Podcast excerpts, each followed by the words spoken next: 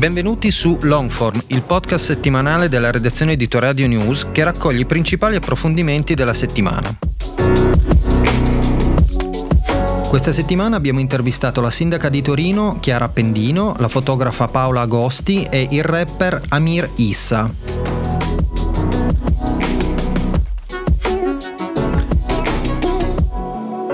Abbiamo intervistato Chiara Pendino, sindaca di Torino. Con lei abbiamo fatto un bilancio di 5 anni di amministrazione tra luci e ombre e abbiamo parlato del futuro e delle sfide che Torino si trova ad affrontare. È notizia di questi giorni che il Movimento 5 Stelle ha cambiato un po' strada, insomma c'è stato una, una, un importante cambio di passo rispetto non solo ai temi ma proprio alla governance del Movimento 5 Stelle.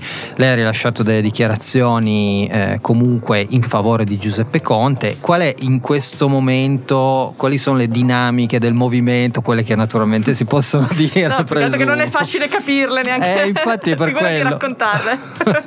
Ma in realtà eh, tutto nasce, ricordiamoci, perché adesso eh, oggettivamente è tanto che si trascina questa situazione, infatti sono contenta eh, insomma, che si sia trovato la soluzione con Rousseau e Giuseppe Conte possa partire col suo progetto di movimento, ma ricordiamoci che noi siamo senza eh, come dire, leadership, nel senso che senza organizzazione e senza governo del movimento da quasi un anno e mezzo, da quando Luigi Di Maio si è dimesso.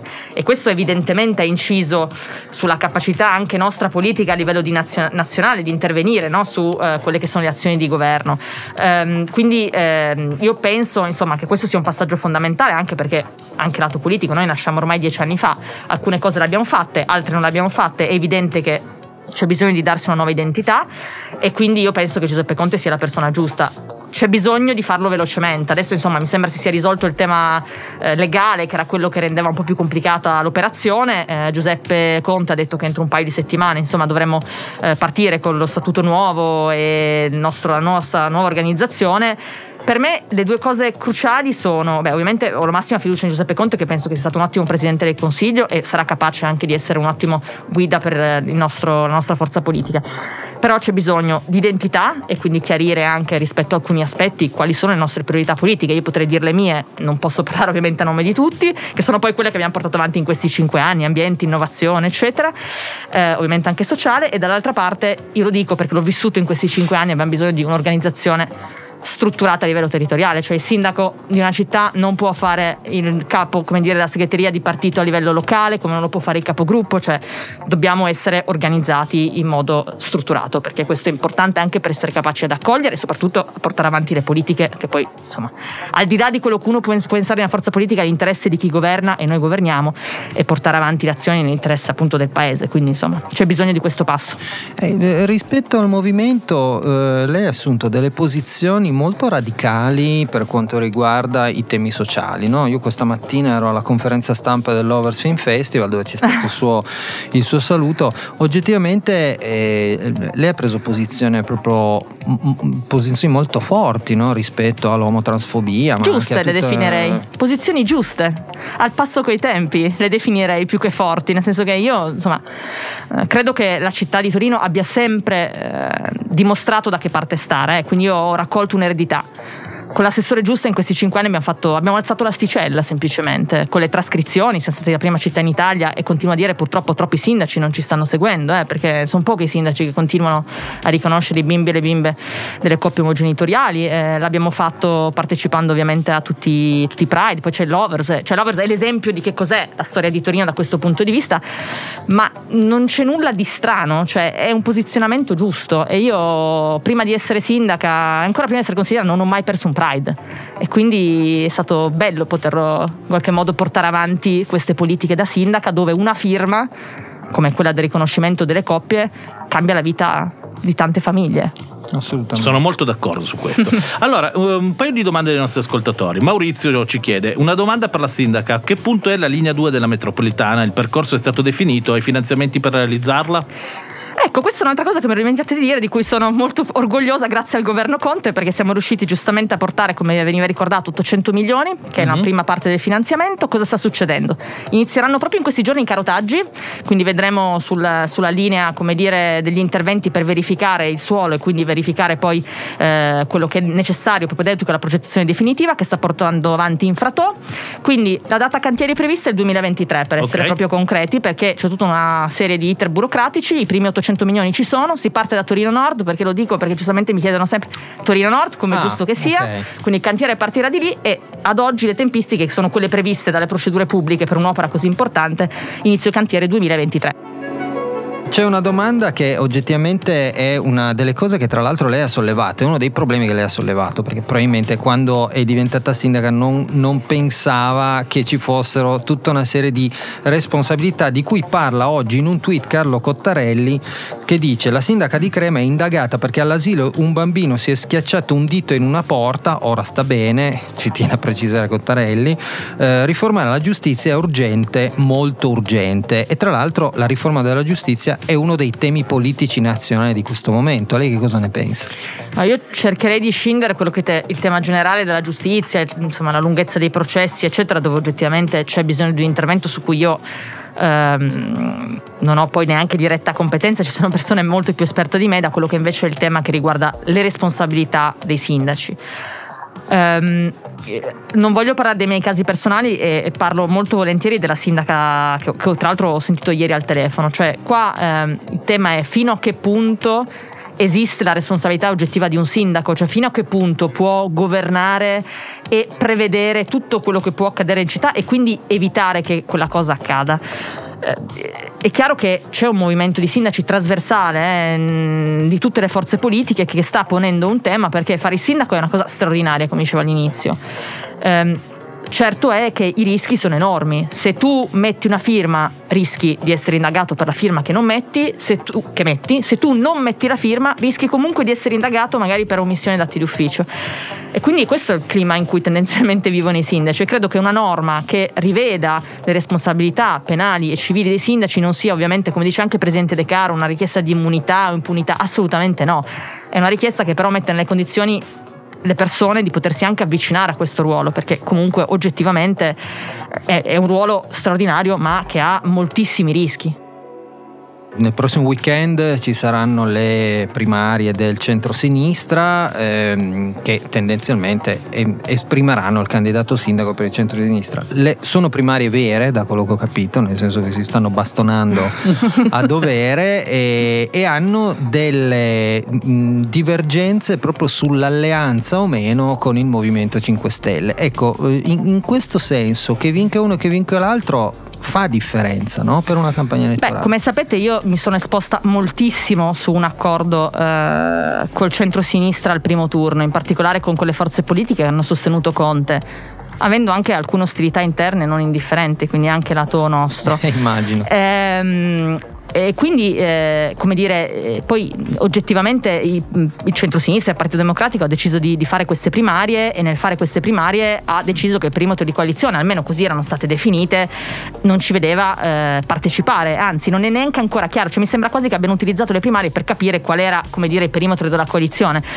Ehm, eh, io penso, cioè io ho apprezzato e apprezzo che all'interno di quei candidati ci sia qualcuno che sta spingendo, penso insomma quello, chi l'ha fatto di più, che si sposta di più, sicuramente Enzo La Volta, eh, che stia spingendo rispetto a un campo più allargato. Io penso che il futuro eh, del, del, movimento sia eh, questa è la mia opinione e non tutti la pensano come me, comunque in un, un, campo progressista, cioè dove noi abbiamo alcuni temi eh, a cui siamo più vicini, come l'ambiente, il sociale, l'innovazione, che possiamo anche portare a terra, perché poi siamo tutti ambientalisti a parole, ma poi bisogna avere il coraggio di fare le azioni, no? tornando a quello che dicevamo prima.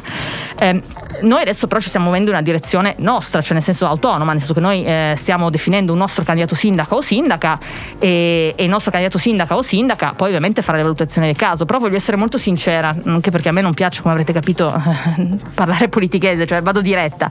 Cioè io credo e ho sempre creduto nell'alleanza al primo turno, non credo nell'alleanza al secondo turno, mm. ma non perché eh, abbia qualcosa in contrario rispetto al candidato che uscirà, ma perché gli elettori non sono persone che sposti, cioè dopo tre mesi di campagna elettorale si sono fatti un'idea. E soprattutto non è che Movimento 5 Stelle e PD vanno sommati in termini percentuali. Io credevo in un progetto nuovo, innovativo, sia per noi sia per una parte del centro-sinistra. E queste cose se non le costruisci in quattro mesi non le costruisci in dieci giorni tra primo e secondo turno, quello è scambio di poltrona.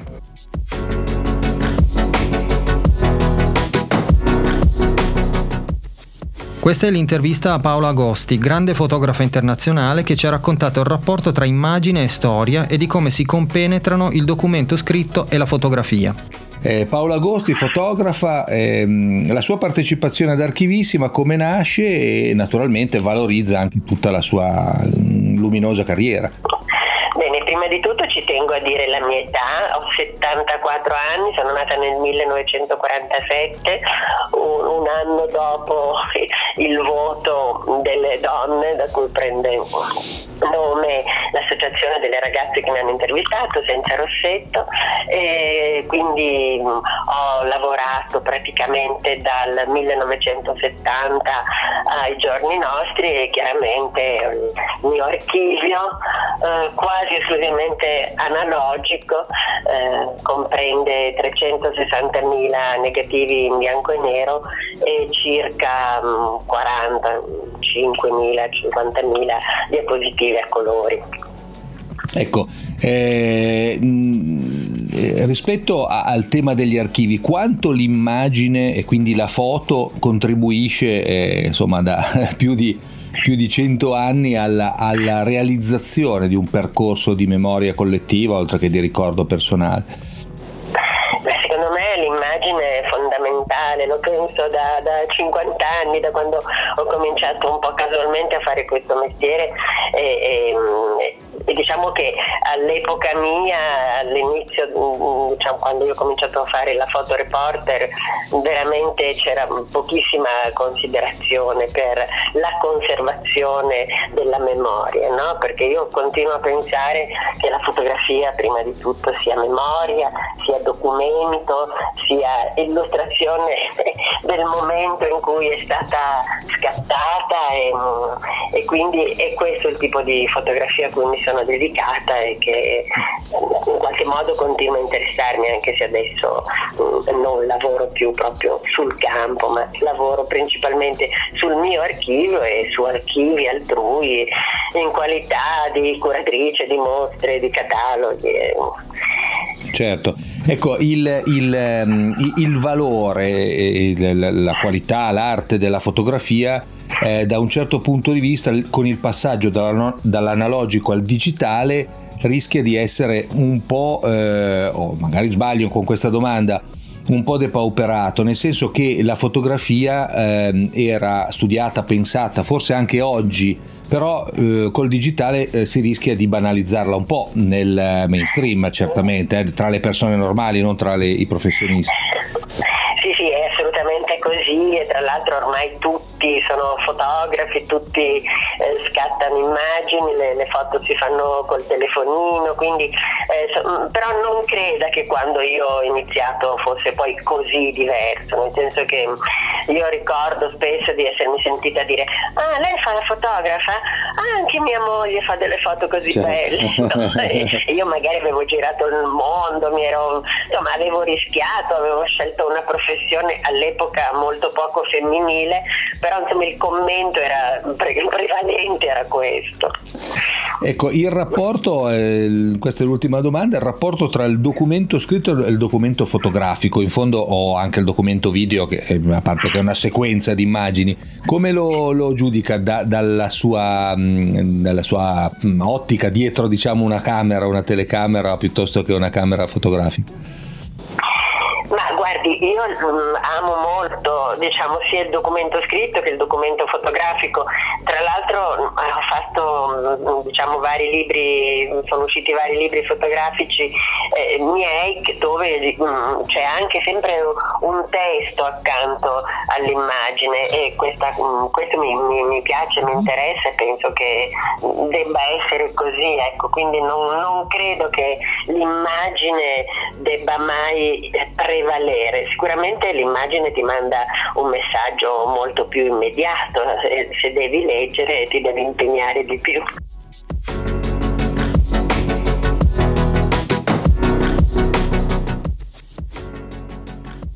Per Archivissima abbiamo intervistato il rapper Amir Issa che ci ha parlato del suo libro Educazione Rap. Il libro parla del suo progetto di educazione all'inclusione all'interno delle scuole. Volevo chiederti mh, mm, come mai hai deciso di raccontare la potenza delle parole alle nuove generazioni nelle scuole e soprattutto anche qual è il riscontro di questi giovani. Ecco. Il riscontro è positivo, quando entro nelle scuole, diciamo, quando entro in situazioni dove ci sono dei ragazzi, parlando del rap oggi parliamo di qualcosa che loro conoscono già molto bene, perché comunque è la musica che ascoltano dalla mattina alla sera. Il mio ruolo è questo, essendo un rapper storico e avendo comunque un'influenza magari su di loro, perché mi rispettano, mi vedono come uno che conosce bene quello di cui sta parlando.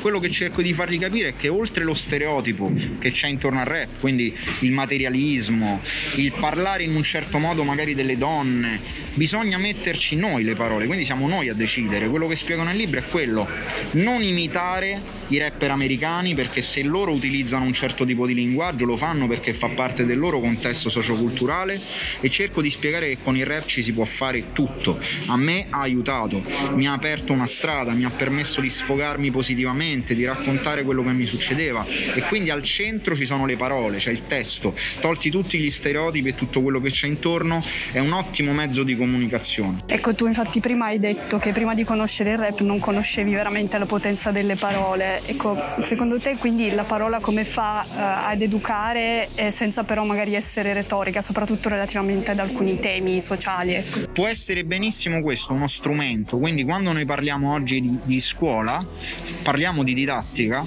la didattica oggi si può innovare no? con degli strumenti più attuali, più contemporanei, quindi per capire la potenza delle parole, usare il rap ovviamente va fatto un lavoro didattico, un laboratorio, è qualcosa che attrae i ragazzi, quindi quello secondo me funziona perché stiamo parlando di un linguaggio che li riguarda, diciamo che parlare con lo stesso linguaggio rispetto magari a quando io andavo a scuola dove si invitava solitamente un sociologo o uno scrittore che aveva scritto un romanzo. oggi quando si invita un rapper a scuola i ragazzi comunque recepiscono molto molto bene.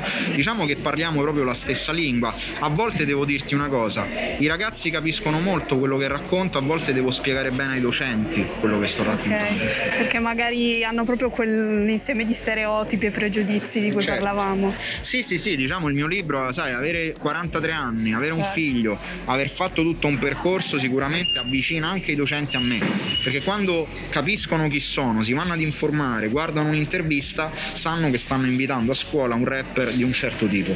E questo lo dico, non bisogna generalizzare, come in tutte, chiamiamole le categorie, come non si deve generalizzare verso i giornalisti, come non si deve generalizzare verso i docenti, non si deve generalizzare anche verso i rapper. Ecco, e quindi il rap ehm, come fa eh, diciamo ad andare proprio oltre questi stereotipi anche del, dello stesso rap, nel senso... Certo, diciamo che poi dietro a questa musica ci sono degli esseri umani umani, non siamo tutti uguali. Ci sono io che ho avuto un figlio quando avevo 20 anni, che ho avuto una vita difficile, che ho avuto un percorso in cui ho capito il riscatto e oggi voglio portare questo ai ragazzi, sono un testimone e voglio lasciare a loro questo strumento. Poi ce ne sono altri che hanno avuto tutta un'altra storia, quindi diciamo non mi sento in competizione con gli altri, semplicemente io mi sono messo a disposizione dei ragazzi, cosa che magari altri non fanno.